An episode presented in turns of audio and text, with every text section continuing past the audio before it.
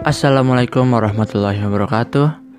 Selamat datang di podcast Brownies Obrolan Rohis.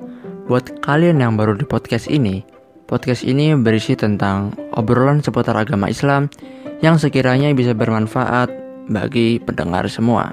Di episode kali ini, Ana ingin melanjutkan episode kemarin yang berjudul Pemaaf dan Sabar dalam seri sifat-sifat yang seyogianya terdapat dalam seorang muslim. Sekarang yang akan kita bicarakan yaitu tentang jujur. Kita harus jujur, tidak berdusta, mengatakan yang benar walaupun terhadap diri sendiri, tanpa merasa takut akan celaan orang yang mencela demi mendapatkan ridha Allah. Dusta merupakan salah satu sifat paling buruk dan paling rendah. Ia juga merupakan pintu masuk bagi berbagai perangkap setan. Berhati-hati terhadap kedustaan-kedustaan kecil akan memberikan imunitas atau mana'ah pada jiwa seseorang yang bisa melindunginya dari godaan-godaan setan sehingga ia tetap jernih, bersih, dan mulia. Dusta bisa menghancurkan jiwa dan menghinakan kepribadian seseorang. Karena itu, Islam mengharamkan dusta dan menganggapnya sebagai salah satu bencana yang terkutuk.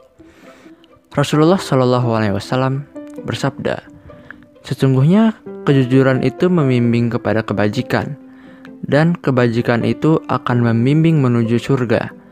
Sungguh, jika seseorang itu terus-menerus berkata jujur, maka di sisi Allah ia akan ditulis sebagai siddiq atau orang yang jujur. Sesungguhnya, kedustaan itu dapat menyeret kepada perbuatan dosa, dan perbuatan dosa itu dapat menyeret ke neraka. Sungguh, jika seseorang itu terus-menerus berdusta, maka ia akan ditulis di sisi Allah sebagai qazab, yaitu pendusta." Mutafakun alaih. Terima kasih yang sudah mendengarkan.